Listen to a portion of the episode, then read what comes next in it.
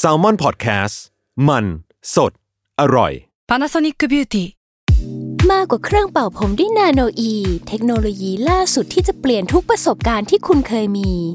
นาโนอีมอยส์เจอร์พลัสเพิ่มความชุ่มชื้นให้เส้นผมหลังใช้งานมากขึ้นถึง 18 เท่า พร้อมชะลอการเฟดของสีผมสำหรับคนชอบทำสีผม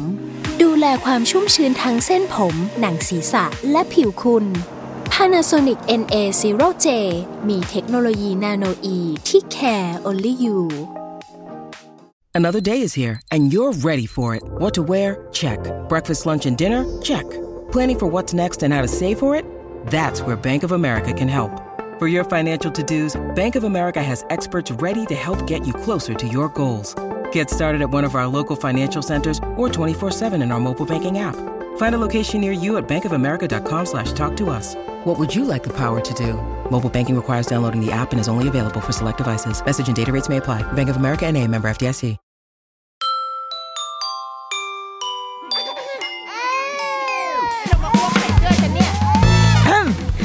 เดอะรุกี้มัมคุณแม่มือสมัครเลี้ยงกับนิดนก วัสดีค่ะเดอะรุกี้มัมคุณแม่มือสมัครเลี้ยงกับนิดนกค่ะ เข้าสู่เดือนสิงหาคมกันแล้วที่ใคร ใครนะใครช่างไปบอกว่าเป็นเดือนแห่งวันแม่ งานเข้ากูเลยพอเป็นเดือนสิงหาคม เดือนแห่งวันแม่ดังนั้น เราก็ต้องมีความพิเศษเกิดขึ้นในรายการเดอะรุกี้มัมที่เป็นรายการของความแม่หน่อย ซึ่งเดือนสิงหาคมนี้ วันแม่ในปีนี้ เราขอนำเสนอ The Rookie Mom Multiverse of Motherness ถึงจึงจึงจึงจึงจึงจึง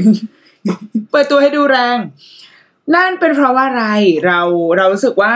เอออาจจะเป็นเพราะส่วนตัวชอบแบบ ชอบรับเข้า อะ ชอบดูหนังดูละคร อ่านหนังสืออ่านนิทงนิทานหลังๆจะอ่านนิทานเยอะหน่อยเนาะก็เลยเออไม่ว่าเราจะไปแบบเสพสื่อใดเรื่องราวใด ๆ ก็ตามอะค่ะ พอตอนนี้เราอยู่ในสเตตัสแม่ ทุกครั้งเวลาเรารับสื่อสาร รับข่าวสารรับ รับรู้เรื่องราว หนังละครทั้งหลาย มันก็อดไม่ได้ที่จะเชื่อมโยงกลับมาสู่สเตตัสที่เราที่เราคุ้นเคยอยู่ในตอนนี้หรือว่ามันอาจจะเป็นมุมมองที่ก่อนหน้าเนี้ย เวลาที่เรายังเป็นวัยรุ่นยังเป็นนักเรียนอยู่ เราไม่เคยนึกถึงมุมนี้อย่างลึกซึ้งขนาดนี้มาก่อน แต่ว่าพอเรามาเป็นแม่จริง ๆ มาอยู่ในวงการนี้จริง ๆ แล้วได้ไปดู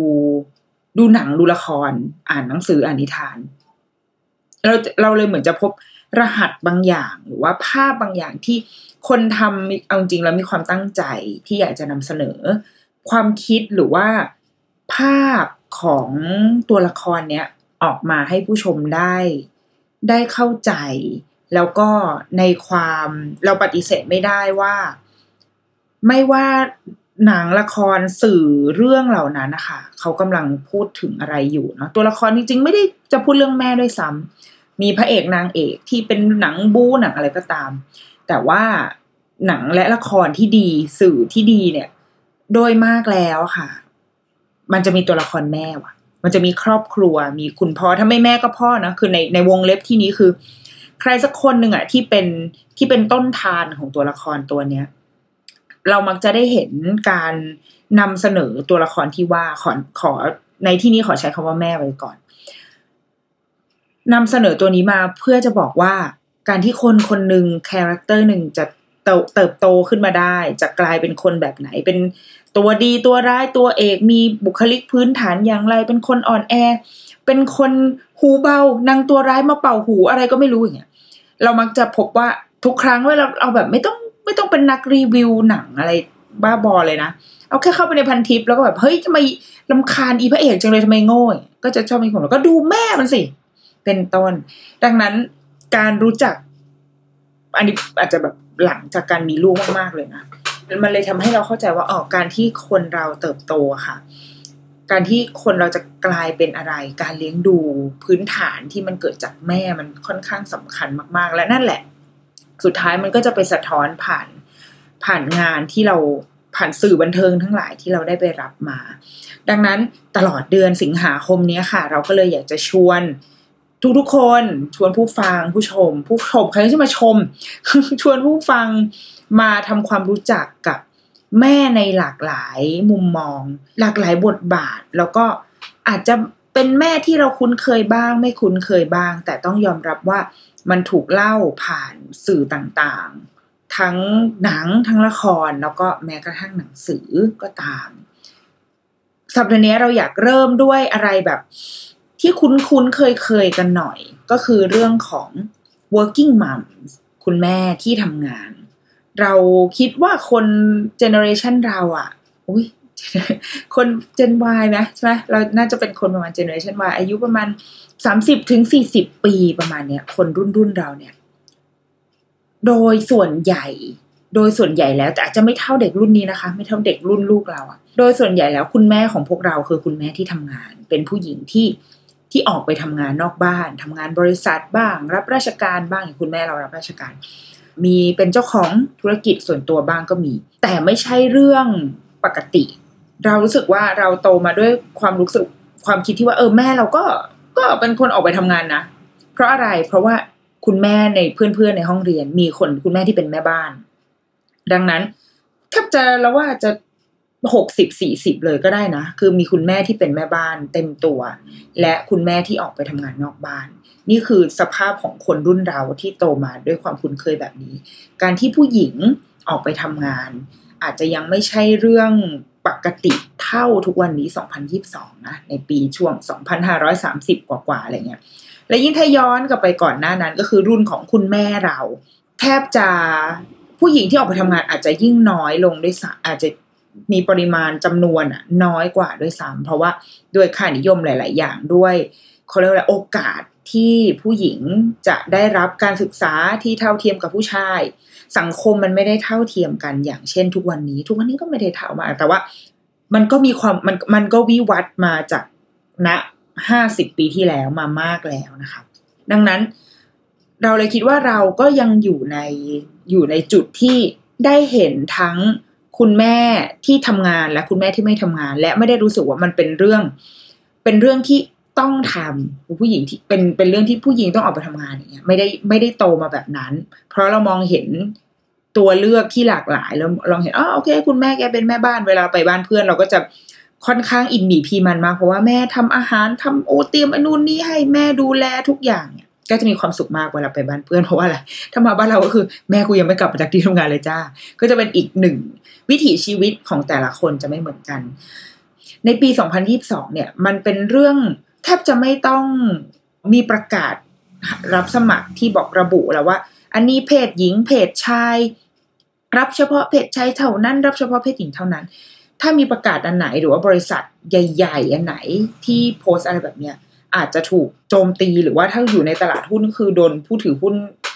ด่าด้วยซ้ำไป เพราะว่ามันเป็นการเลือกปฏิบัติเนาะมันคือสังคมเรามันก็ พัฒนามาถึงจุดที่ว่าเราไม่สามารถจะมาเลือกว่าจะเป็นเพศหญิงเพศชายอะไรได้แล้วแต่ว่าในทางหลังบ้านอะ่ะ มันก็คงมีแหละ ในพอเวลาแบบสกรีนเรซูเม่พอได้สัมภาษณ์แล้วเราเราเชื่อว่ามันก็คงไม่ได้ร้อยเปอร์เซ็นที่แบบโอ๊ยฉันจะไม่มีการ discriminate ใครเลยนะฉันก็มองโลกในแง่ร้ายไหมแต่มันก็ยอมรับในความเป็นจริงได้ แต่เอาเป็นว่าเราทุกคนไปเรียนเรามีโอกาสได้เข้าเรียน แทบจะเท่าเทียมกัน ทั้งไม่ว่าจะเพศใดก็ตาม แล้วก็พอจบมาแล้ว เราก็มีโอกาสในการทำงานในการหางานโดยที่ไม่มีข้อจำกัดด้านเพศอีกต่อไป ทีนี้พอผู้หญิงผู้ชายต่างต่างก็ออกไปทำงาน แต่พอถึงจุดหนึ่งที่เรามีลูก โดยส่วนใหญ่แล้ว โดยส่วนใหญ่ก็จะเป็นผู้หญิงที่จะต้องหยุดอะอย่างน้อยที่สุดคือพื้นฐานเราทุกคนจะได้ลาสามเดือนเนาะลาคลอดลูกแล้วก็เลี้ยงลูก อย่างน้อยสามเดือน อันนี้ต้องเป็นเราแน่นอน เพราะว่ามันเป็นช่วงที่ลูกยังต้องการเรายังต้องกินนมแม่ ตัวคุณแม่เองก็ยังต้องพักฟื้นตัวเองด้วยดังนั้นอะสามเดือนเนี่ยเป็นหน้าที่แม่ มีหลาย ๆ บริษัทที่พยายามจะ encourage ให้ผู้ชายได้หยุดมาเลี้ยงลูกบ้าง ก็จะมีวันลาเลี้ยงลูกสำหรับคุณพ่อ แต่ความยาวนานก็ยังไม่เท่าคุณแม่อยู่ดี ก็ยังเป็นของคุณพ่อเท่าที่เคยได้ยินก็สูงสุดที่เคยได้ยินคือหนึ่งเดือนนะ ในประเทศเรานะ แต่ว่าถ้าในประเทศอื่นเขาก็มี วันหยุดที่บางที่คือเท่ากันด้วยซ้ำคือให้ค่าว่า ใครก็ได้หยุดไปหนึ่งคนอะ่ะแล้วก็ไปเลี้ยงเด็กจะเป็นพ่อหรือจะเป็นแม่ก็ได้แล้วแต่ แต่ว่าในประเทศเรานะตอนนี้ก็ยังเทน้ำหนักไปให้ที่ฝ่ายหญิงอยู่ มันก็ดูเหมือนจะจบตรงนั้น แต่จริง ๆ แล้วการทำงาน การเป็นคุณแม่ที่ทำงาน มันไม่ได้มันไม่ได้ง่ายขนาดนั้น ไม่ได้ตัดฉับสามเดือนแล้วฉันกลับไปทำงานได้ หลาย ๆ คน ที่เรารู้จักอาจอาจจะรวมถึงตัวเราเองด้วย ก็ตัดสินใจที่จะเปลี่ยนวิถีชีวิตตัวเอง จากเดิมที่ก็เคยทำงานมาตลอดชีวิตทำงานออฟฟิศมาตลอดตั้งแต่เรียนจบก็ทำเข้าออฟฟิศแล้วก็ไม่ได้คิดว่าชีวิตจะเป็นอื่นไปได้นอกจากนี้ แต่ปรากฏว่า อ้าวก็ออกมา เพราะเราเรารู้สึกว่าเราอยากเลี้ยงลูกมากกว่า อยากจะให้เวลากับลูก แล้วก็เราพบว่าหลายคนก็เป็นแบบนี้เหมือนกัน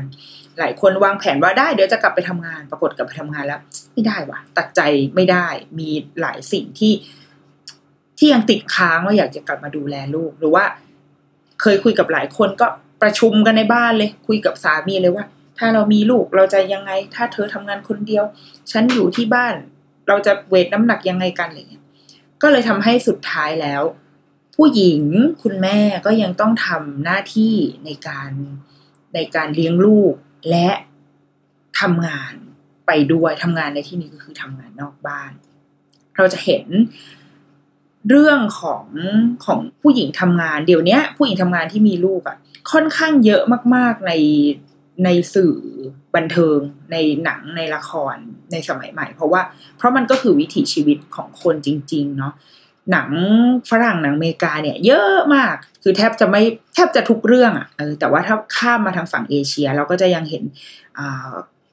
ก็อาจจะด้วยความแตกต่างของวัฒนธรรมก็ด้วยส่วนหนึ่งนะคะเราก็จะเห็นทั้งคุณแม่ที่อยู่บ้านเป็นแม่บ้าน ซึ่งส่วนใหญ่ก็จะเป็นถ้าเป็นหนังเกาหลีก็จะเป็นอาจุมม่าไปแหละเป็น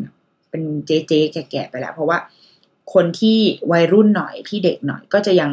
ออกไปทำงานอยู่ แต่มันก็จะมีอย่างเช่น หนังสือเรื่องคิมจียองเกิดปีแปดสองก็เป็นเรื่องของผู้หญิงคนหนึ่งที่ชีวิตพลิกผันเหมือนกัน คือเดิมก็เคยทำงานเข้าทำงานออฟฟิศปกติ แต่ว่าพอวันหนึ่งกลายมาเป็นแม่บ้านต้องมาเลี้ยงลูก แล้วมันก็เกิดการตั้งคำถามเกิดเกิดคอนฟ lict ในชีวิตขึ้นมามากมายจากการเปลี่ยนแปลงในวิถีชีวิต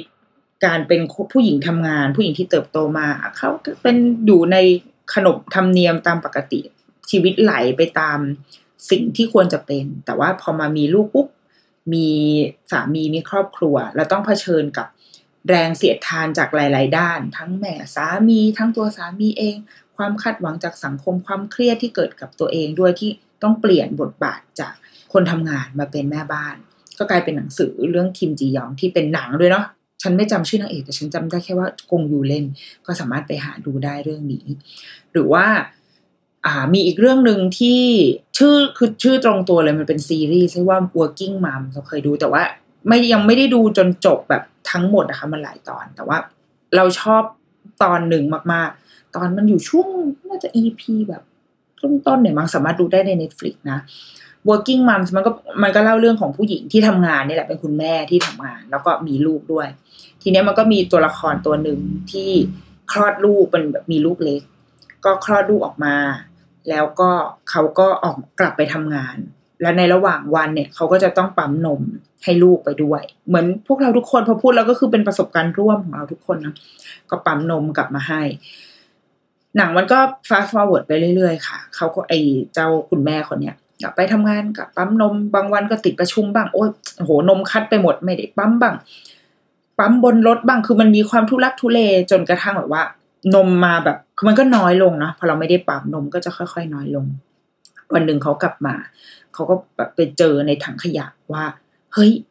มันเห็นเศษซากของนมผงที่พี่เลี้ยงอะเอาให้ลูกกินนางก็ไปแบบไปฉากกับพี่เลี้ยงว่าเฮ้ย ให้ลูกกินได้ไง แบบนมผงไม่ให้กินต้องกินแบบนมแม่เท่านั้นที่ฉันปั๊มอยู่ แล้วพี่เลี้ยงก็เถียงมาด้วย ด้วยคำประมาณว่า ก็รู้แล้วแต่ว่านมมันมีแค่นี้แล้วลูกคุณอยากกินลูกคุณหิวมาก คือต้องการจะกินต่อ แล้วจะให้ทำยังไงในเมื่อนมของคุณมันไม่พอแล้ว มันไม่มีอีกต่อไปดังนั้นกูก็คือต้องเปิดกระป๋องนมผงแล้วเอามาชงแล้วโว้ยไม่งั้นก็คือเด็กก็ไม่มีอะไรกิน และหลังจากฉากนั้นนางก็คือเข้าไปนั่งแล้วก็แบบไปนั่งปั๊มนม แล้วก็เหมือนนั่งคิดสระตะสระติกับตัวเอง เรารู้สึกกับฉากนี้มากๆ เพราะว่าเราว่ามันคือความคาดหวัง มันคือเรารู้สึกว่านมที่เราเอากลับมาให้ลูกเนี่ย มันเป็นเครื่องยึดเหนี่ยวเดียวของคุณแม่ที่กลับไปทำงาน โดยเฉพาะคุณแม่ลูกเล็กๆ คุณแม่ที่ต้องกลับไปตั้งแต่ลูกสามเดือนสี่เดือนห้าเดือนหกเดือนเนี่ยมันเป็นเหมือนสายใยเดียวที่ที่เรารู้สึกว่าเราทำให้ลูกเราได้ เพราะว่ามากกว่านี้ไม่ได้แล้วอะตัวอยู่ที่ทำงานเราก็ต้องทำ perform ไอ้สิ่งที่เราอยู่ตรงเนี้ยให้ดีด้วยซ้ำ แต่ว่าเฮ้ยแต่เราไม่ลืมลูกนะ เพราะเราจะกลับมาปั๊มนมเพื่อเอาหิ้วกลับไปให้ลูกทุกวันนี่คือ นี่คือภาพที่เราที่เราตั้งเป้าหมายไว้เราอยากทำสิ่งนี้ให้ได้แล้วมันจะมันจะ fulfill จิตใจเราอะ่ะแต่พอวันหนึ่งที่เราพบว่ามันเยอะมาก งานก็เยอะมากประชุมอะไรประชุมอีกแล้วเนี่ยนี่มันเป็นเวลาปั๊มนม คือเราเราว่าเราโชคดีมากตอนที่เราช่วงที่เราเข้าออฟฟิศแล้วต้องแบบปั๊มนมอะเราก็พยายามเลี่ยงไม่ให้ สเก็ตดัวของเราตรงเนี้ย ใครมันนัดประชุมไม่ไม่ได้ชุดหนึ่งชั่วโมงนี้ฉันจะเข้าห้องไปปั๊มนมเท่านั้น เพราะว่าเราแบบเราปณิปนอมกับตัวเองแล้วว่าเราจะเหลือการปั๊มนมแค่รอบเดียวที่ออฟฟิศเพื่อจะได้ไม่ไม่เปลืองเวลามาก ก็ถือว่าโชคดีที่ยังส่วนใหญ่ก็จะได้เข้าไปปั๊มนมอยู่ แต่ว่าในวิถีชีวิตของทุกคนมันเลือกไม่ได้อะคือถ้าลูกค้าจะประชุมเวลาเนี้ยแล้วแบบไม่ได้ค่ะไม่ว่างจะปั๊มนม ก็เขาอาจจะไม่เข้าใจ หลายคนคือหิ้วเครื่องปั๊มนม สเปกตราเข้าห้องประชุมไปวืดวืดกันข้างในเลยก็มี นี่คือแบบชีวิตของคุณแม่ ซึ่งไอการปั๊มนมอะการที่น้ำนมมันจะไหลมันต้องมาจากภาวะแบบเปี่ยมสุขใช่ไหมเวลาเราอยู่บ้านก็คือนั่งดูซีรีส์แล้วก็แบบทอดสายตามองออกไปนอกหน้าต่าง แต่มันไม่ใช่การอยู่ในแบบสสภาวะของความฟาดฟันในออฟฟิศที่เฮ้ยพี่เอานี่ส่งมาด่วนอ้าวได้เดี๋ยวกูพิมพ์อีเมลให้เดี๋ยวนี้เลย มือกับพิมพ์อีเมลไปแล้วก็นมกับวืดวืดมันแบบ มันไม่ใช่สภาวะแห่งความสุดจะสุนทรีที่คุณแม่คาดหวัง แต่มันคือความเป็นจริงแบบนั้น ดังนั้นพอเราอยู่ที่ทำงานน้ำนมแล้วก็จะค่อยๆแบบ หมดหดลงไปเรื่อยๆ ความเครียดของแม่ก็จะประทุขึ้นมาอีกหนึ่งครั้งว่าอ้าวแล้วถ้าน้ำนมหดแล้วลูกเราจะพอกินไหม จะมีนมให้ลูกเรากินหรือเปล่า ก็กลายเป็นเครียดเข้าไปอีกหนึ่งระดับอะเพราะเดิมทีต้องออกมาทำงาน ก็รู้สึก รู้สึกแย่ รู้สึกพอมองเห็นเพื่อนที่ได้อยู่กับลูกถ่ายรูปลง Facebook ทั้งวัน เขาดูน่าจะดีจังได้ใช้เวลากับลูก แต่ลูกฉันก็คือแบบฝากพี่เลี้ยงบ้างฝากอาม่าบ้างโอ้ยคิดถึงจังเป็นห่วงจัง แต่ไม่เป็นไร แม่มีนมไปให้ แต่ตอนนี้เฮ้ยแม่กำลังจะไม่มีนมไปให้แล้ว มันคือการแบกความคาดหวังของตัวเอง แบกความคาดหวังของคนอื่น ที่บางที เราอาจจะมองไม่เห็นด้วยซ้ำว่าเขาเขาคือใครอะ คนในครอบครัวอาจจะไม่ได้มีใครบอกด้วยซ้ำแต่ว่าเรารู้สึกว่าเราต้องแบกมันเอาไว้ เพราะว่า เพราะมันเป็นนอมมันคือสิ่งที่ที่โลกคาดหวังจากแม่คนนี้ แล้วมันก็คือความ perfectionist ของเราเองด้วยเราหลาย ๆ คนเองด้วย ที่พอได้รับข้อมูลมาว่า เอ้ย เด็กต้องนมแม่เท่านั้นใช่ เด็กต้องนมแม่ แต่ว่าพอวันหนึ่งที่เขาไม่ได้กินนมแม่ละ ล้วนละเขาต้องกินนมผงด้วยเชื่อเป็นที่เรานี่หว่าที่ไปทำให้ผิด ทั้งหมดนั้นมันคือสิ่งที่แบบกดทับเราทั้งหมดเลยมันมันถมถมถมตัวเราจนเราแบบ ไม่มีที่ยืนแล้วแล้วก็กลายเป็นความเครียดของเรา สุดท้ายอีแม่คนเนี้ยในซีรีส์เรื่องเนี้ย ก็คือเท เทก็คือแบบพอแล้วคือไปถึงจุดที่แบบกูไม่ไหวแล้วเว้ยแล้วก็เลิก เลิกปั๊มนมเลยเพราะรู้สึกว่า เออ มาถ้ามันจะไม่มีก็คือถ้ามันจะหมดมันก็ต้องหมด แล้วก็เลิกแล้วก็ move on ลูกก็กินนมผงไปได้ มึงก็จะต้องโตแบบนมผงนี่แหละ แล้วแม่ก็จะต้องทำงานเพราะว่ามันคือเรื่อง working mom สัก็เทคือมีมีจุดที่ตัวละครเนี้ยจะต้องก้าวข้ามความคาดหวัง ก้าวข้ามความผิดหวังของตัวเองไปให้ได้ แล้ว move on ให้เร็ว เราก็เราคิดว่าเราก็เคยผ่านช่วงอะไรแบบนั้นเหมือนกัน เคยผ่านจุดที่แบบไม่ไหวแล้วอะ ขี้เกียจคือไม่ได้ไม่ได้มีคอนดิชันเรื่องงานนะแต่ว่า เป็นความเหนื่อยของตัวเองด้วยที่โอ้โหนี่มันต้องถึงเท่าไหร่กันวะแต่ว่าใจอีกใจนึงก็อยากให้ลูกได้กินนะคือรู้แหละมันเป็นสิ่งที่ดีทำไงดีวะ กับที่เราจะจัดการให้ลูกก็ยังได้ด้วยแล้วเราก็ยังได้ด้วย ก็ค่อยๆคอม p r o m i s e กับตัวเองลงมาเรื่อยๆเช่นเฮ้ยลูกยังไม่ได้หยุดกินนมแม่นะแต่แค่ในหนึ่งวันทั้งวันนะมันไม่ได้กินแค่นมแม่อย่างเดียว คือได้กินนมกล่องด้วย กินนม นมพาสเจอร์ไรส์นมแบบนมเออนมวัวด้วยในหนึ่งวันผสมกัน มื้อเช้าอาจจะเป็นนมแม่ หรือว่ามื้อเย็นเป็นนมแม่ มื้อมื้อเช้าเป็นนมวัว เพื่อให้ยัง maintain หัวใจแม่ว่า ลูกยังไม่ได้หยุดนมเว้ยซึ่งเราไม่รู้แล้วว่าในทางไม่แน่ใจด้วยซ้ำในทางคุณค่าทางสารอาหาร ทางการแพทย์อะไรมันมีผลมีประโยชน์อะไรหรือเปล่า แต่ว่า ก็คือทางใจล้วนๆทำอะไรก็ได้ที่ เรารู้สึกดี และเราลดความเหนื่อยของเราลงมาที่ลูกจะต้องกินนมเราทุกวันทุกวันทุกวัน จนพอถึงวันหนึ่งเราสึกว่าวิธีการที่เราใช้กับตัวเอง มันก็โอเคนะ คือเราเราค่อยๆลดโดสลงมา ค่อยๆ ปรับความคาดหวังของเราลงมา จนวันหนึ่งพอเราเสร็จติดความสบายปุ๊บอะเราตัดได้เร็วเลยอะเพราะว่าพอเราปั๊มนมได้น้อยลงใช่ไหมคะในหนึ่งวันเราจะปั๊มแค่หนึ่งรอบเท่านั้นก่อนหน้านี้คือสามแล้วก็ลดเหลือสองแล้วก็ลดเหลือหนึ่งพอปั๊มเหลือหนึ่งอะ มันก็คือชีวิตที่เริ่มขี้เกียจขึ้นเรื่อยๆ เพราะว่าเอ้ยเดี๋ยววันนี้ปั๊มนม แล้วก็แล้วตัวนมเอง พอเราปั๊มน้อยมันก็จะผลิตน้อยลง ก็เป็นการค่อยๆ ทอดเวลาไปว่า เอออ่านมน้อยลงแล้วนะ ปั๊มลงมาเหลือแค่นี้เอาถ้าเหลือแค่นี้เอากูหยุดปั๊มดีกว่า ดีว่ะ วันที่พอเหลือจากการข้ามจากสองมาเหลือหนึ่งอะโหดีมากเป็นช่วงชีวิตที่แบบ เอาลุงนี้ทำตั้งนานแล้วแล้วมันเบาสบายไม่ต้องแบกของไม่ต้องพกไอซ์แพคไปทุกที่ มันทำให้เราตัดใจได้ง่ายขึ้นมาก ๆ แต่แค่มันต้องใช้เวลา เป็นการเปลี่ยนผ่านจากตอนที่เรามองโฟกัสแต่ลูกอย่างเดียว โฟกัสว่าลูกจะต้องได้นมแม่ ลูกจะต้องได้รับสารอาหารได้ไออุ่น ได้ภูมิคุ้มกันที่ไม่มีเครื่องดื่มไหนในโลกใบนี้จะมอบให้ลูกได้ ก้าวข้ามไอ้ตรงนั้นอะไรกลับมาให้รางวัลตัวเองแทนว่า เอาเฮ้ยชีวิตที่ไม่ต้องปั๊มนมนี่มันดีจังเลยว่ะ โอ้อยากไปไหนก็ได้ โดยไม่ต้องหอบหิ้วอะไรไป มันเลยทำให้เราจบเรื่องนั้นได้เร็วอะแล้วก็ไม่มีอะไรคาใจ ไม่ต้องรู้สึกผิด ไม่ต้องรู้สึก ทดท้อเศร้าใจที่ไม่ได้อย่างที่สิ่งที่ตัวเองหวัง เราเลยชอบ scene เนี้ยในในซีรีส์เรื่องนี้มากๆ Working Mom ลองไปหาดูได้ค่ะ หรือการมีการเป็นคุณแม่ทำงาน ก็อาจจะส่งผลกับความสัมพันธ์ บางอย่างหรือเปล่า มีหนังหนึ่งเรื่องชื่อว่า The Interns เป็นหนังปี 2015 เนาะที่แอนแฮตเวย์เล่นกับโรเบิร์ตเดนิโรน่าจะเคยได้ดูกันมันเคยอยู่ใน Netflix แต่ตอนนี้มันไม่อยู่แล้วแหละ ก็เห็นล่าสุดคือใน Apple TV แล้วก็เราไม่ sure ว่าในดิสนีย์มีหรือเปล่านะ ก็ไปจะคิดว่าหลายคนอาจจะเคยได้ดูหรือว่าแม่งก็ไปดูเทรลเลอร์เอาละกัน The Interns เนี่ยเป็นเรื่องเล่าเรื่องของ คนแก่เป็นเรื่องของแบบคนต่างวัยนะเดนิโรมาสมัครเป็นเป็น intern ที่บริษัทเป็น feel แบบเป็นสตาร์ทอัพอะของจูลส์ออสตินจูลส์ออสตินนะคะอ่านำแสดงโดยแอนแฮตเวย์เป็น CEO แบบบริษัทที่มีแต่วัยรุ่นเลยขี่สกูตเตอร์มาทำงานอะไรเงี้ย แล้วก็ดูเผินๆก็เหมือนจะเป็นเรื่องของคนต่างวัยใช่ไหมเป็นคนแก่กับ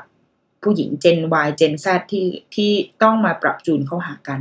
แต่ว่าใน part หนึ่งอะค่ะจูลส์ออสตินเป็นคนที่ประสบความสำเร็จในด้านการทำงานมาก ๆ แต่ว่าพอย้อนกลับไปที่หลังบ้าน เอาจริง ๆ เธอดูเหมือนว่าจะมีครอบครัวที่ support ได้ดี มีสามีที่เป็นเป็น work from home dad ก็คือเป็นผู้ชายทำงานที่อยู่ที่บ้าน ดังนั้นก็จะเป็นหน้าที่หลักในการดูลูกก็จะอยู่ที่คุณพ่อ แต่ว่า ด้วยในเรื่องก็จะไม่ spoil อะไรมากละกัน ในเรื่องเนี่ยมันก็จะมีจุดที่จูลส์ออสตินไปพบอะไรบางอย่าง ที่ทำให้มันสั่นคลอนตัวเธอเหมือนกัน จริง ๆ แล้วความสัมพันธ์ของจูลส์กับลูกอะ่ะ ไม่ได้แย่เลยนะ ก็คือเป็นดูเหมือนว่าจะประสบความสำเร็จทุกอย่าง คือในในด้านงานก็ทำได้ดี แล้วก็ความสัมพันธ์กับลูกก็ไม่ได้เสียหาย แต่ในวงเล็บว่าหนังมันก็ไม่ได้ให้น้ำหนักกับตรงนั้นมากขนาดนั้นด้วยเนาะจริงๆถ้าจะขยี้เรื่องเนี้ยมันก็คงมันก็คงทำได้แหละ พื่อที่จะพัฒนาตัวละครนี้ไปอีก แต่ว่าจูเขาก็ไปพบบางอย่างที่ทำให้ความสัมพันธ์กับสามีที่บ้านมันมันสั่นสะเทือนไป ซึ่งมันก็จะสะท้อนภาพจริง ๆ เหมือนกัน เพราะว่าในการเป็นคนทำงานอะมันคือมันคือโลกที่เราออกไปข้างนอก เราออกไป เรามีสิ่งที่เราต้องโฟกัสมากมายเนาะมีงานที่เราต้องทำมีสังคมที่เราต้องหล่อเลี้ยงเอาไว้ และยังไม่รวมถึงโลกภายนอกอะโลกนอกบ้านที่ไม่ต้องเกี่ยวกับงานเลย แต่ว่ามันดึงดูดเรา มันเร้าเราอะมันแบบ มันเหมือนเราคือคนที่ออกไปเห็นโลกอะแต่ว่าคนที่อยู่ที่บ้าน มันก็จะเป็นอีกหนึ่งสภาวะหนึ่งที่ไม่ได้มีใครเลี้ยงลูก มีแต่อินเทอร์เน็ตมีแต่เทอร์เน็ตที่เข้าไปแล้วก็เอากูไป comment เกรียนๆตามที่นู่นที่นี่ละกัน แต่ว่าความเหนื่อยความเครียดมีเหมือนกัน แต่คนละรูปแบบ แต่ว่าพอวันใดก็ตามที่พบมันเกิดความแตกต่างของคนสองคน แล้วมันห่างกันด้วย condition ต่างๆ เช่น ฝ่ายหนึ่งต้องทำงาน ฝ่ายหนึ่งเองก็มีภาระที่ต้องดูลูกต้องทำงานอยู่ที่บ้านเหมือนกันสองคนที่เคยแบบเข้าใจกัน มันก็เลยอาจจะมองกันคนละที่และมีโฟกัสคนละจุด และมีโลกคนละใบพอโลกสองใบมันเชื่อมกันไม่ได้ มันก็อาจจะเกิดเป็นปัญหาของความสัมพันธ์ได้ ก็เป็นไปได้เหมือนกัน หรืออย่างอีกเรื่องหนึ่งที่จะอาจจะเป็นลูกที่โตขึ้นมาหน่อย เพิ่งจบไปก็คือเรื่องคุณแม่ของนาฮิโดในเรื่อง 25 21 ที่เพิ่งจบไปแบบเมื่อไม่นานมานี้เนาะคุณแม่ที่เป็นนักข่าวใช่ไหมความเป็นนักข่าว ความเป็นคนทำงาน และมันคือคนที่มีชื่อเสียง เป็นคนที่แบบสังคมรู้จัก ก็เป็นอีกหนึ่งความท้าทายที่แม่จะต้องต้องแบกรับ เอาไว้ เพราะวันหนึ่งมันทำให้สถานะของแม่หัวโขนที่แม่ถือไว้เนี่ย มันมากระทบกับลูกด้วย เราชอบที่เรื่องนี้มันทำให้เราเห็นลูกเราในในตอนโตอะ ตอนที่เขาอายุสิบกว่า ที่มันมีความละเอียดอ่อนในทางอารมณ์มากขึ้น มันมีความซับซ้อนในทางอารมณ์เยอะขึ้น แล้วมันมีมันมีโจทย์ที่ยากขึ้นเหมือนกัน นาฮิโดในเรื่องเป็นนักกีฬาฟันดาบเนาะ แล้วก็เป็นนักกีฬาฟันดาบที่แบบโหกลายเป็นระดับชาติระดับโลกไปแล้ว ส่วนคุณแม่เป็นผู้ประกาศข่าว ที่จริง ๆ ก็เป็นผู้ประกาศข่าวปกติ แต่แค่ว่าพอวันหนึ่งที่ลูกอะไต่บันไดขึ้นมา แล้วกลายมาเป็นคนที่สังคมรู้จักเหมือนกัน แม่ก็เป็นคนที่สังคมรู้จักเหมือนกัน คือแทบจะยืนอยู่ในในเลเวลเดียวกัน มันมีความคอน FLICT ต่อกันบางอย่าง เพราะว่าอย่างในเรื่องคุณแม่ก็ไม่สามารถที่จะไม่ได้บอกใครว่านาฮิโดเป็นลูก เพราะว่าด้วยอาจจะอยากรักษาความเป็นส่วนตัวของลูกเอาไว้ด้วย แต่ว่าด้วยหน้าที่ของแม่ที่ต้องรายงานข่าวเรื่องลูก มันหลีกเลี่ยงไม่ได้ ที่จะต้องพูดในสิ่งที่ตัวแม่เองไม่ได้อยากพูด ลูกที่ก็อาจจะรู้แหละ คือเราคิดว่า โดยเท่าที่ดูจากในซีรีส์เขารู้แหละ รู้ว่าแม่กำลังทำตามหน้าที่ แต่ใน part ของความสัมพันธ์ที่เป็นแม่และลูกค่ะ มันก็เสียใจว่ะ ว่าเออทำไมแม่ต้องพูดประโยคแบบนี้มันคือมันคือช่วงตอนที่นาฮีโดมันได้เหรียญที่ได้เหรียญชนะเพื่อน แล้วก็เกิดดราม่ากันตรงนั้น และอีช่องทีวีของคุณแม่เนี่ย ก็ต้องขยี้ข่าวนี้ แล้วก็ทำให้มันแบบใส่สีตีไข่ให้มันดูดราม่าเกินเหตุ ก็กลายเป็นว่านาฮีโดก็จะถูกโจมตี เพราะว่าคนที่ไปชนะเขามาเนี่ย โกยูริมเนี่ยเป็น nation lover อะคือทุกคนรักอะ ทุกคนโอ้เอ็นดูมาตลอดแล้วอยู่ดีเด็กกะโปโลคนนี้เป็นใครมาเอาชนะขวัญใจของประชาชาติ ดังนั้นก็แกก็จะต้องโดนโจมตี แต่แม่แทนที่จะ support เรา กลับ กลายเป็นหนึ่งในตัวละครที่ไปไปโจมตีเราด้วย มันก็เกิดความเสียใจเหมือนกัน ความสัมพันธ์ของ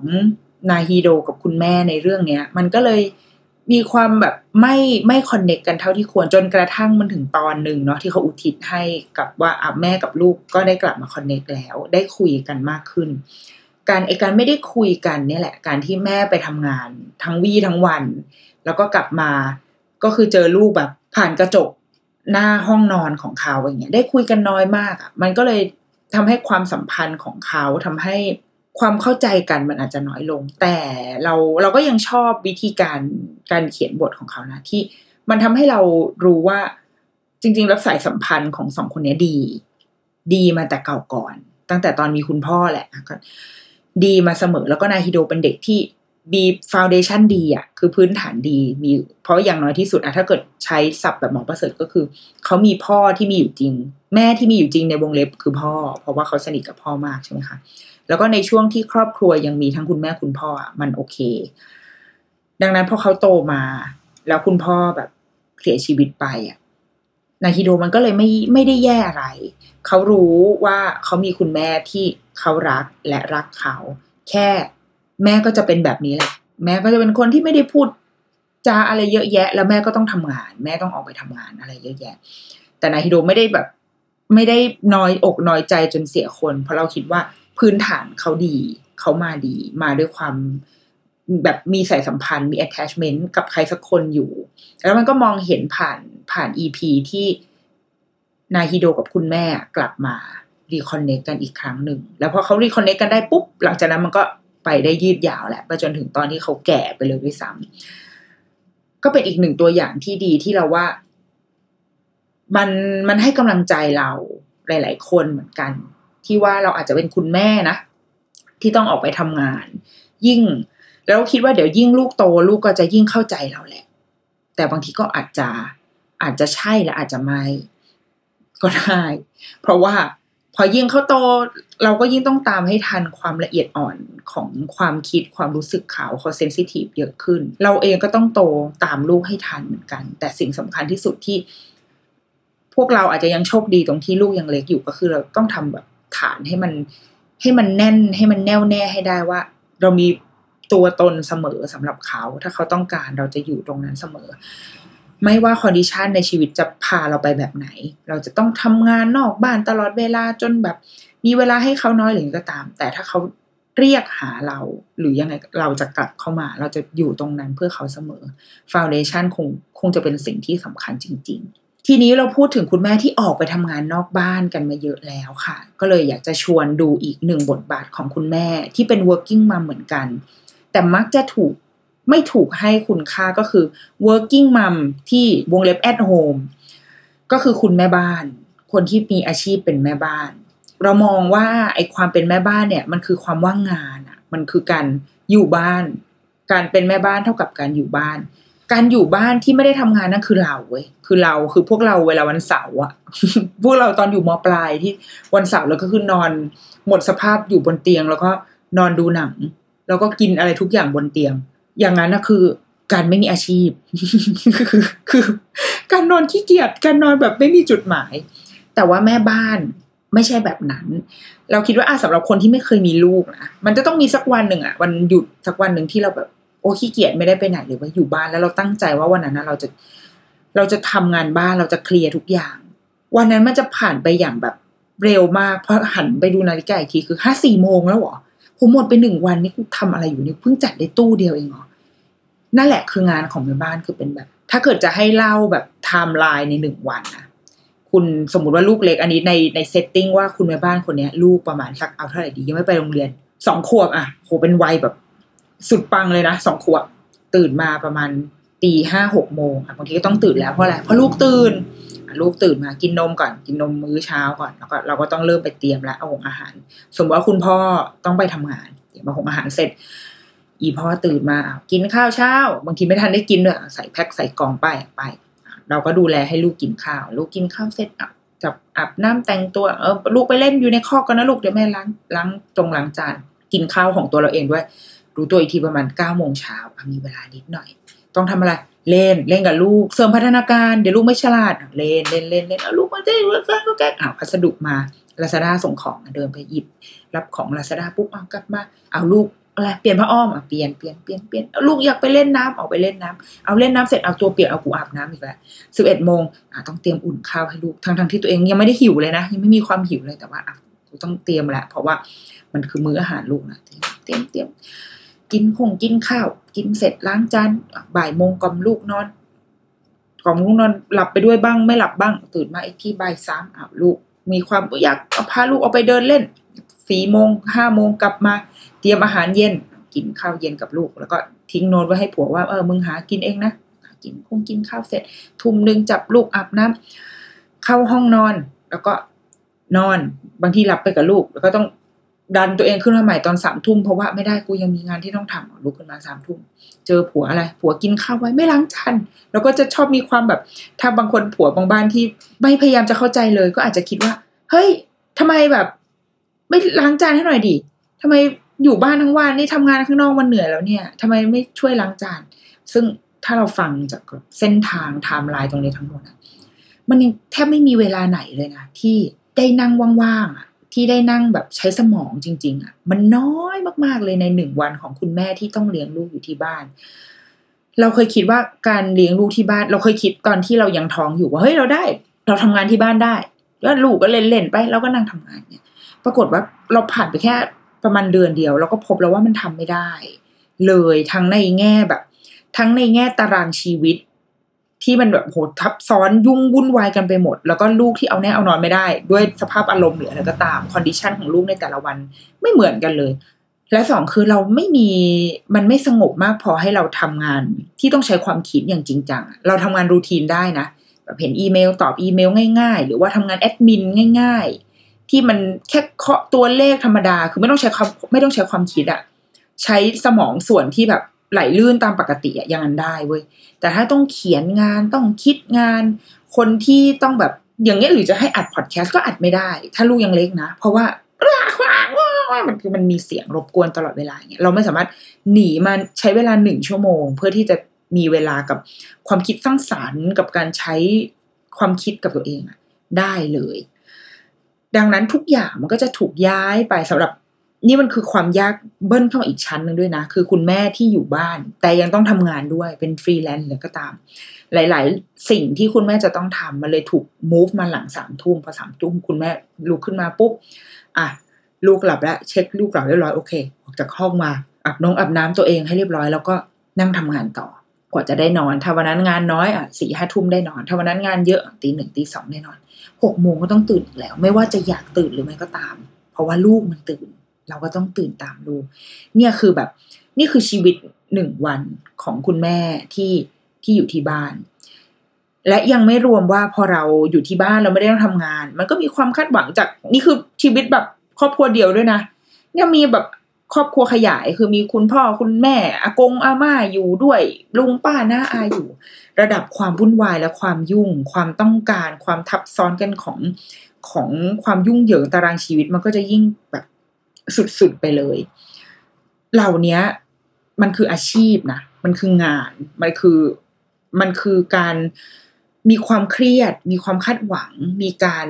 วางแผน มีการจัดการ มีการเสียเหงื่อเสียกำลังเปลืองสิ้นเปลืองพลังงานร่างกายทั้งหมดเนี้ยคืองานหมดเลยคืออาชีพ แต่มันดันเป็นอาชีพที่ไม่ได้เงิน มันดันเป็นอาชีพที่ไม่ได้รับการประกันในระบบว่า ด้วยอาชีพแม่บ้านเนี่ยอาชีพเลี้ยงลูกเนี่ย ฉันจะมีแบบ ได้รับการ support จากใครก็ตาม ถ้าเราไปทำงานบริษัทเราก็จะมีประกันสังคมมีประกันบริษัทสามารถใช้สิทธิ์ OPD ได้ใช่ไหมแต่พอเราทำอาชีพที่บ้านปลูกเป็นอาชีพที่ไม่มีใครมองเห็นน่ะเป็นอาชีพที่ไม่ถูกมองว่าเป็นอาชีพด้วยซ้ำแต่จริง ๆ แล้วมันเป็น แต่ไม่ไม่มีใครรองรับระบบอะไรเหล่านี้เลย ส่วนใหญ่ก็คืออาก็ต้องทำประกันกันเอง บางคนก็ส่งประกันสังคมบ้างอะไรเงี้ย แต่เราไม่ได้ถูกรองรับรองรับโดยรัฐเลย ไม่ได้รับสวัสดิการอะไรที่สปอร์ตเราตรงนี้เลยแล้วว่าอันนี้ก็เป็นอีกหนึ่งสิ่งนะที่เราคิดว่าถ้าสังคมเรามันจะดีขึ้นไปกว่านี้ อาชีพแม่บ้านก็ควรจะถูกมองเห็นด้วย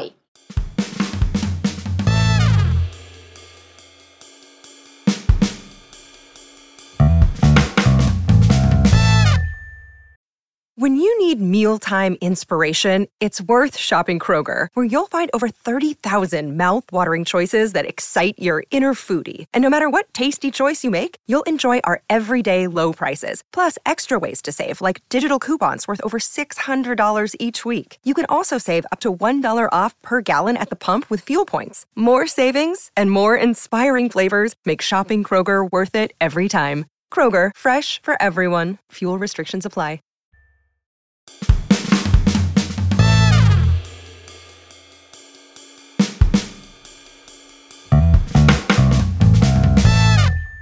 ทีนี้อาชีพแม่บ้านก็ถูกสะท้อนผ่านหนังผ่านละครผ่านหนังสือหลาย ๆ เล่มค่ะ ถ้าเกิดว่าเป็นแบบหนังโซนเอเชียหน่อยเราก็จะได้ดูเยอะ อย่างเช่น ถ้าเราดูแบบซีรีส์เกาหลีเราก็จะเจอแก๊งพวกแก๊งคุณป้าแม่บ้านอะ คุณป้าที่แบบอยู่บ้านเลี้ยงลูกเนี่ย ก็จะเป็นตัวละครที่น่าเอ็นดูเอ็นดูมากสนุกตลก อย่างเช่นแก๊งแม่แม่ใน Reply หนึ่งเก็คือเป็นแม่บ้านทางแก๊งเลยเนาะเป็นคุณแม่ที่เลี้ยงลูกอะคอยทำอาหารให้มีแม่ที่ทำงานคือต้องไปรับงานฝิ่นด้วย เพราะว่าที่บ้านไม่ค่อยมีเงินใช่ไหมคุณแม่ของอ่าไอหมอไอเจ้าหมอไอตัวหล่อเออก็ต้องออกไปทำงาน แล้วก็ต้องไปทำงานให้ลูกไม่ให้ลูกรู้ด้วยนะต้องไปทำหลังทุกคนนอนหลับและอ่านตอนกลางคืนแม่ก็ออกไปทำงาน มีคุณแม่ที่เป็นแม่บ้านจริง ๆ ดูแลทำอาหงอาหารให้ แต่ว่าอยู่ใน condition ที่ สามีไม่ได้มีเงินมากนะก็ต้องคือเหมือนเลี้ยงทั้งลูกเลี้ยงทั้งผัวด้วย คือผัวก็คือไม่โตเป็นคนเป็นคนแบบโกโก้กังๆอย่างเงี้ยหรือแม้กระทั่งแม่อีกคนที่ก็อยู่บ้านเฉยๆรวยๆแล้วเพราะถูกหวย แต่ก็ยังต้องทำงานบ้านยังต้องดูแลลูก ความห่วงใยต่อลูกไม่มีที่สิ้นสุด เราก็จะเห็นว่าแก๊งเนี้ย มันไม่ได้ว่างอะนานๆจะแบบนั่งดู ระหว่างนั่งดูทีวีก็คือต้องอะไรต้องหาอะไรทำนั่งเด็ดถั่วงอกนั่งทำอะไรของนางไปเรื่อย เพราะว่า เพราะว่าเราก็รู้สึกเหมือนกันนะเวลาเราอยู่บ้านบางทีก็ ไม่ได้อยากนั่งว่างอะก็ขอหยิบอะไรมาทำแบบเล็กๆน้อยๆเอาเสื้อมาแบบพับๆหน่อยเอาเช็ดเช็ดนู่นเช็ดนี่ มันก็มีงานให้เราหาทำเหมือนกัน กับอีกหนึ่งหนึ่งตัวอย่างที่แบบเราพยายามกรุ๊ปปิ้งมันมาเนาะคือจากหนังสือนิทาน เราพบว่าหนังสือนิทานญี่ปุ่นอะคือด้วยความที่สังคมญี่ปุ่น โดยส่วนใหญ่ละคุณแม่ผู้หญิงเนี่ยพอมีลูกก็จะหยุด ความการเจริญเติบโตแคริพาทั้งหลายแหล่ทั้งหมด แล้วก็มาเลี้ยงลูกมาเป็นแม่บ้านเต็มตัว ดังนั้นพอเขามาเป็นแม่บ้านเต็มตัวนางมันก็สะท้อนออกผ่านผ่านนิทาน ผ่านเรื่องราวที่เล่าให้คุณแม่เล่าอ่านให้เด็ก ๆ ฟังและให้เด็ก ๆอ่าน และเราก็มันน่ารักดีตรงที่พอมันเป็นนิทานนะคะเรื่องราวคืออย่างทั้งหมดที่เราเล่าไปเนี่ยหนังสือหนังอะไรก็ตาม มันเหมือนมันสื่อสารกับผู้ใหญ่เนาะมันสื่อสารโดยตรงกับเราผู้เป็นแม่ ผู้เป็นคุณแม่ที่ออกไปทำงาน แต่พอมันเป็นหนังสือนิทานปุ๊บอะมันสื่อสารกับทั้งสองคนคือกับทั้งแม่และเด็กๆด้วย เดี๋ยวเราจะยกตัวอย่างหนังสือนิทานหลาย ๆ อันให้ฟังว่า เขาพยายามย้ายมุมกล้องจากมุมกล้องที่ที่ถ่ายแม่ค่ะ มาถ่ายลูกแทน เพื่อให้เด็กๆหนึ่งคือให้เด็ก ๆ เขามองเห็นตัวเองว่าอ๋อเนี่ย ฉันมีเพื่อนเป็นเหมือนตัวละครในเนี้ย ที่คุณแม่ฉันเป็นประมาณนี้แหละ แล้วเพื่อนๆอะเขาทำอะไร เขาเจอกับอะไรบ้างแล้วเขาจัดการกับสถานการณ์ตรงนั้นยังไง ให้เด็ก ๆ เหมือน เหมือนเราก็เหมือนเลยเหมือนเราดูเนี่ยเหมือนเราเล่าเล่าเรื่องคิมจียองเล่าเรื่อง working mom ทั้งหลายแหละเราก็รู้สึกว่าเหมือนเราเจอเพื่อนใช่ไหมเราอิน เด็ก ๆ ก็จะอินกับกับ character ของเด็กที่มีคุณแม่ทำงานเป็นแม่บ้านแบบเนี้ย เหมือนกันและในอีกทางหนึ่งมันก็กำลังเล่าความรู้สึกของเด็ก ความรู้สึกของลูกให้กับคุณแม่อย่างเราอะได้รู้สึกได้รู้จักด้วย แล้วมันดีสองชั้นก็คือ เวลาเราอ่านนิทานแบบเนี้ยกับลูกอะเราก็จะได้คุยกับลูกแล้วเราก็จะได้แทนที่เราจะรู้จักแค่ตัวละครในหนังสือ เราก็จะได้รู้จักลูกเรา ด้วยว่าเขาคิดยังไง เขารู้สึกยังไง เขาอาจจะไม่พูดแต่เรามองแววตาเขาหรือมอง reaction เขาเวลาเขาได้ฟังเรื่องราวเหล่านี้ได้ มันจะมีเซตหนึ่งหนังสือญี่ปุ่นเป็นแบบเซตที่เราชอบแล้วก็ ลูกเราก็ชอบเด็กๆ ทุกคนชอบมากมันกลายเป็นหนังสือนิทานแบบระดับโลกไปแล้วอะคือเป็นเป็นหนังสือที่เด็กๆ ทุกคนอ่านได้ไม่ว่าคุณจะอยู่ในบริบทวัฒนธรรมแบบไหน เราจะชอบเรียกเซตเนี่ยว่าเป็นแบบ coming of age ของเด็กผู้หญิง แต่จริง ๆ ไม่ต้องเด็กผู้หญิงก็ได้นะแต่ว่าตัวละครทั้งหมดอะมันดันแบบเอ่อเป็นเด็กผู้หญิงเท่านั้นเอง ซึ่งจุดร่วมของ หนังสือกลุ่มเนี้ย ที่เราจัดเซตเองนะแบบจัดเองเวลา เวลามีลูกค้ามาที่ร้านเราก็จะบอกว่า ถ้าถ้ามองหาหนังสือที่มีเรื่องที่เด็กๆ น่าจะชอบแน่ก็ขอแนะนำเซต coming of age นี่แหละค่ะ จุดร่วมของอีหนังสือเซต coming of age ของเราอะตัวหลักมันจะเป็นความสัมพันธ์ของตัวละครเอกคือเด็กวัยอยู่ประมาณห้าหกขวบแถวๆนี้ค่ะ และมีความอ่และเล่าเรื่องของเขากับคุณแม่ แต่ไม่เยอะ คือมีคุณแม่เป็นส่วนหนึ่งในนั้น และคุณแม่คือตัวสร้างทำให้มันเกิดซีทูเอชันให้เด็กพวกเหล่านี้จะต้อง coming of age ของเขาอะซึ่งคุณแม่ทั้งหมดเป็นแม่บ้านหมดเลยเล่มแรกอันนี้เป็นเล่มที่แบบเราว่าแม่คุณแม่ทุกคนถ้ามีลูกก็น่าจะเริ่มรู้จัก ถ้าไม่รู้จักก็คือ ก็รู้จักไว้แล้วมาซื้อได้นะคะ สั่งได้ที่ร้านหนังสือตาเด็กสงกระต่ายของฉัน ชื่อว่างานแรกของมีจัง งานแรกของมีจังเนี่ยเล่าเรื่องของเด็กผู้หญิง ชื่อว่ามีจังอายุห้าขวบได้รับโจทย์จากคุณแม่ว่า แม่ยุ่งมากตอนนี้เลี้ยงน้องคือมีน้องเล็กอยู่ในภาพก็จะเห็นว่าแม่อุ้มน้องแล้วก็แบบจุดเตาแก๊สทำมีการทำอาหารทำอะไรแบบเป็นเรื่องใหญ่โตแล้ว คุณแม่ก็บอกว่า มีจ้างไปซื้อนมให้แม่หน่อย เพราะว่าแม่ยุ่งตอนนี้ยุ่งมากแต่ว่าแม่ต้องอยากเอานมให้น้อง มีจังก็แบบ ได้ค่ะ หนูห้าขวบแล้วเดี๋ยวหนูจะไปซื้อ และหนังสือหลังจากนั้นก็จะเป็นการเดินทางจากบ้านไปที่ร้านขายของชำของมีจัง เพื่อที่ไปซื้อนมมาให้คุณแม่หนึ่งกล่อง แต่สิ่งเนี้ย มันเล่าให้เราเห็นว่า คุณแม่ที่อยู่ที่บ้านเนี่ย คุณแม่บ้านเนี่ย แม่ของมีจังที่มีลูกสองคนคนหนึ่งห้าขวบอีกคนหนึ่งยังแบบเบาะอยู่นอนอยู่ใน นอนอยู่ในเปลแล้วก็ร้องไห้แวดแวดแวดด้วยหนังสือแค่หนึ่งหน้าเท่านั้นเลยนะหน้าแรกพอเปิดมา เราจะเห็นภาพความ ยุ่งเหยิงวุ่นวายของแม่บ้าน ที่ต้องเลี้ยงลูกอยู่ที่บ้าน บนเตามีหม้อที่แบบว่าควันปุดปุดปุดปุดอยู่ แล้วก็มีชามผสมที่เข้าใจว่าคุณแม่คงแบบกำลังจะทำอาหารอะไรสักอย่างหนึ่งมีผักที่อยู่ในถุงที่ยังไม่ได้ถูกเอาออก คือโดยแบบไอเดียลี่แล้วอะคุณแม่บ้านญี่ปุ่นเขาจะต้องแบบ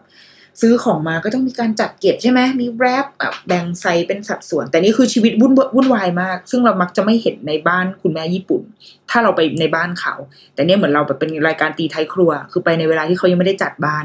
ดังนั้นโอ้โหแม่งมีความเละเทะมาก มีเครื่องดูดฝุ่นที่วางเอาไว้ยังไม่ได้เก็บ เหล่านี้คืองานที่คุณแม่ต้องแบกรับเอาไว้ แล้วสิ่งที่มีจังทำอะไรคือนั่งเล่นอยู่ตรงโต๊ะกินข้าวนั่งวาดรูประบายสีอะไรของนางอยู่คนเดียว เพราะว่า ต้องอยู่ใกล้ๆแม่ แต่เดชบุญว่าอายุอายุห้าขวบแล้ว ดูแลตัวเองได้ประมาณหนึ่งก็นั่งวาดรูประบายสีไป พอคุณแม่ใช้ให้ไปซื้อนม แม่ก็คือคงไม่ไหวจริงๆได้โปรดหนูเก่งมากเลยลูกหนูห้าขวบ เก่งมากไปช่วยซื้อนมให้แม่หน่อย มีจังก็คือบายอได้ค่ะโอ้หนูห้าขวบแล้วหนูไปละหนูก็ออกแล้วหนูก็ไป แต่ว่าในตอนท้ายมันก็น่ารักในหน้าสุดท้ายของของอ่าหนังสือค่ะ มีจังพอทำภารกิจเสร็จปุ๊บมองไปที่ปลายทางก็คือเห็นคุณแม่อุ้มน้อง มารอรับมีจังอยู่ แล้วว่ามันคลี่คลายความรู้สึกของเด็ก ๆ มากว่าเขาไม่ได้ถูกทิ้ง เขาไม่ได้ถูกคุณแม่แบบ ใช่สิมัวแต่ดูน้องก็เลยทิ้งฉันให้มันซื้อนมคนเดียว ก็ไม่ใช่แบบนั้น เพราะว่าพอเขาทำภารกิจเสร็จปุ๊บเขาโตแล้วเขาทำเขาซื้อนมด้วยตัวของเขาเองสำเร็จ แต่พอหันไปอีกทางหนึ่งอ้าวคุณแม่อยู่ คุณแม่มากับน้องด้วย ซึ่งในทางแม่เองก็คือแม่จัดการเสร็จละ แม่แม่แม่ไม่รู้แหละในบ้านตอนนี้สภาพเป็นยังไง เพราะว่านางไม่ได้พากลับเข้าไปที่บ้านอีกครั้ง แต่ว่าเรียบร้อยแล้วแม่จัดการเอาน้องมาอุ้มมารอรับนมจากพี่มันคือความฮึบของแม่ มันคือความแบบ เราตอนเราอ่านนะเราคิดแทนเหมือนกันนะว่า ภาพในบ้านตอนที่แม่ทิ้งมีจังเดินออกไปมันรู้สึกยังไงวะแล้วว่าเขาวาวุ่นเหมือนกันนะเพราะมันคือการออกไปซื้อของข้างนอกเป็นครั้งแรกของลูก แล้วก็ มันจะเป็นยังไงวะ มันจะเจออะไรบ้าง อาจจะได้ยินเสียงรถที่วิ่งผ่านไป แล้วใจหายแวบหรือเปล่าว่าเฮ้ยชนไหมเนี่ย ชนลูกกูหรือเปล่าเนี่ย มีจะมีเสียงรถพยาบาลตามหลังมาหรือเปล่า เริ่มไม่แน่ใจเอาไงดีวะเอาวะไป ลูกเอามาเอางัดอีกตัวเล็กมา เอาไปดูช่างแม่งแล้วหม้อเมอร์ต้มไม่เสร็จช่างมาแล้วปิดแก๊สก่อนกูไปแล้วขอไปดูลูกคนโตก่อน เราคิดว่า แม่ไม่ได้ชิลขนาดนั้นหรอกในทุกครั้งที่เราปล่อยลูกเรายิ่งอายุยังน้อยอยู่ออกไปเผชิญกับอะไรก็ตามที่มันอาจจะดูเป็นเรื่องใหม่สำหรับเขาแล้วมันเป็นโลกภายนอกอะ่ะ เราก็ไม่ได้ชิลขนาดนั้นหรอก แต่ว่าเราก็จะต้องจัดการกับความยุ่งความรู้สึกของเราตัวเองให้ได้ อีกหนึ่งเรื่องอันนี้มันเป็นมันเป็นภาคต่อของกันและกันค่ะ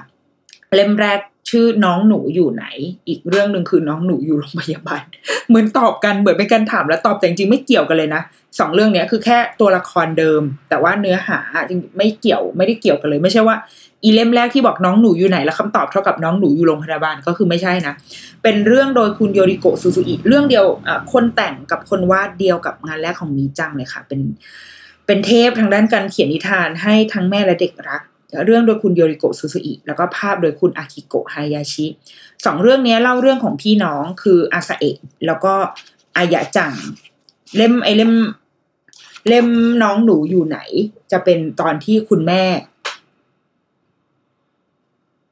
ไอเจ้าอาซาเอะเล่นอยู่หน้าบ้าน คุณแม่ก็เดินออกมาแล้วบอกว่าอาซาเอะคุณแม่ขอไปธนาคารก่อนนะลูกอาซาเอะอยู่นี่ก่อนนะดูน้องด้วยนะ เดี๋ยวแป๊บเดียวแม่จะกลับมา ไอเราแบบอ่านตอนแรกเราคิดในใจแบบโอ้โห แม่มึงเปรี้ยวมาก ไปธนาคารอะไรวะ แล้วแบบ ลูกมึงเล็กมากสี่ห้าขวบคือให้เล่นอยู่หน้าบ้านเนี่ยหรอ แต่ก็อะพอคิดอีกทีเออสังคมญี่ปุ่นอ๋อมันปลอดภัยขนาดนี้เลยเนาะได้แต่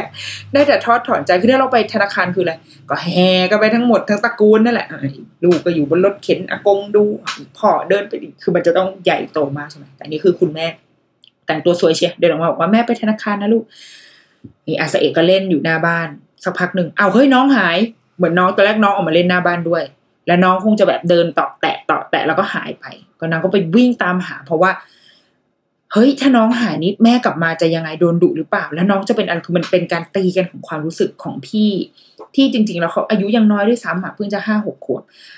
แต่มันมันต้องรับผิดชอบอะไรมากมาย เพราะว่าเขาเฝ้าบ้านคนเดียว แล้วต้องไม่ใช่แค่เฝ้าบ้านด้วยนะเฝ้าน้องด้วย แล้วตอนนี้น้องหายไป สุดท้ายท้ายที่สุดสปอยเลยก็คือไปเจอน้องแหละ เจอที่สนามเด็กเล่นนางก็คือเทรสไปเรื่อยๆ ตามว่าจะอยู่ตรงนี้ไหมนะ อยู่ตรงนั้นไหมนะ จนสุดท้ายก็ไปเจอน้อง แต่แล้วอีกเรื่องหนึ่ง น่าจะเป็นประมาณสักแบบสองปีให้หลัง อีน้องเนี่ย น้องอายะโตละ เริ่มไม่ไม่ได้เดินต่อแตะไม่ได้ไม่รู้เรื่องรู้ราวแล้วแต่นี่รู้เรื่องรู้ราวแล้วชื่อว่าน้องหนูอยู่โรงพยาบาล อาสเอะเนี่ยตอนเย็นก็พาเพื่อนกลับมาที่บ้านมาเล่นกันอ้าเล่นตุ๊กตงตุ๊กตาสักพักหนึ่งคุณแม่เดินมาบอกว่า อาสเอะเดี๋ยวแม่จะต้องพาน้องไปโรงพยาบาลตอนนี้น้องไม่สบายอาสเอะอยู่บ้านกับเพื่อนนะ เดี๋ยว เดี๋ยวยังไงแม่จะโทรมาอีกทีนึงเดี๋ยวแม่ไปก่อนละแม่ก็อุ้มน้องออกไป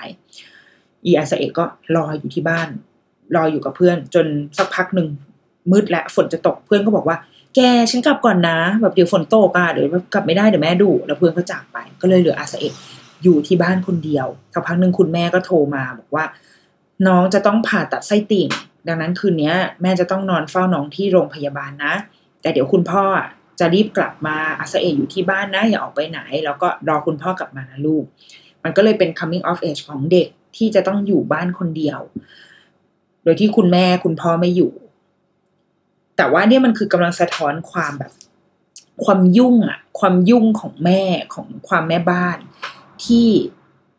นี่มันคืองานแอดฮอก ที่เราไม่ได้เตรียมตัวมาก่อนแหละชีวิตที่คัดที่เป็นรูทีนของเราก็คือ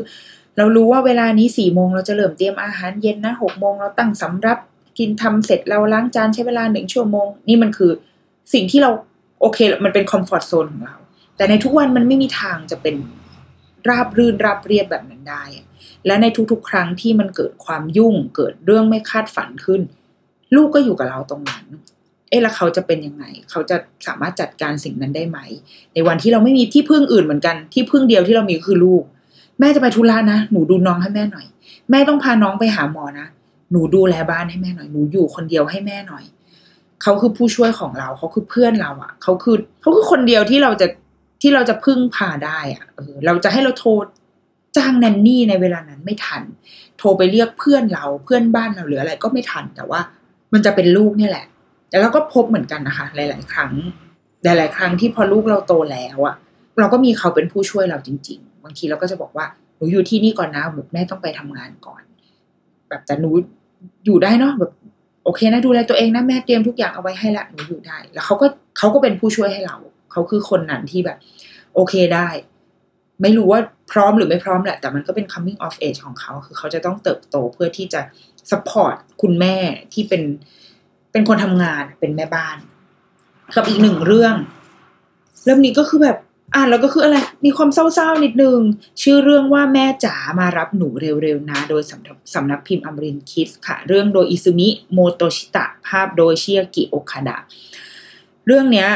มันเล่าเรื่องคือที่ญี่ปุ่นเราเคยเคยแบบมีสักอีพีหนึ่งที่พูดถึงเนาะคือที่ญี่ปุ่นอะ โรงเรียนศูนย์เด็กเล็กค่ะว่ามันจะมีสองแบบใช่ไหมคือมีโรงเรียนอนุบาลที่เป็นโรงเรียนอนุบาลจริงๆ under กระทรวงศึกษาธิการ กับโรงเรียนอีกแบบหนึ่งเป็นก็ดูแลเด็กที่เป็นวัยอนุบาลเหมือนกัน แต่ว่ามันจะสังกัดกระทรวงแบบอารมณ์กระทรวงพัฒนาสังคมอะไรเงี้ยมันจะคนละชื่อชื่อเรียกไม่เหมือนกัน ซึ่งโรงเรียนแบบเนี้ยค่ะ เขาจะรับฝากแบบเช้ากว่า แล้วก็รับกลับได้ดึกกว่า เพราะว่ามันเขาจะเอาไว้ support คุณแม่ที่ต้องทำงาน บางบางคนทำงานออฟฟิศบางคนทำอ่าทำไบโตะก็จะกลับมาช้าหน่อย ดังนั้นโรงเรียนแบบเนี้ยเขาก็จะเปิดถึงทุ่มสองทุ่มเลยด้วยซ้ำเพื่อให้คุณแม่มารับลูกทัน ก็คือเป็น service ที่ช่วยดูแลเด็กๆให้ แล้วก็โดยรัฐแล้วก็คุณพ่อคุณแม่สบายใจได้ว่า โอเคมีคนที่ support อะ support ให้เราไปทำงานอย่างสบายใจ ทีนี้ไอ้เล่มเนี้ยก็คือเล่าเรื่องในในศูนย์เด็กแบบนี้แหละ เปิดมาหน้าแรกก็เห็นเด็กๆอะคุณแม่ที่ที่อาจจะไม่ได้เลิกงานช้า หรือว่าคุณแม่ที่เป็นแม่บ้านอะก็กลับมาก็มารับลูกปกติ ก็จะเหลือเด็กผู้หญิงคนหนึ่งนั่งอยู่ คุณแม่ยังไม่มารับ เด็กนี่ก็นั่งอยู่แบบหงอยเหงา นั่งอยู่กับตุ๊กตาหมี แล้วก็บอกว่า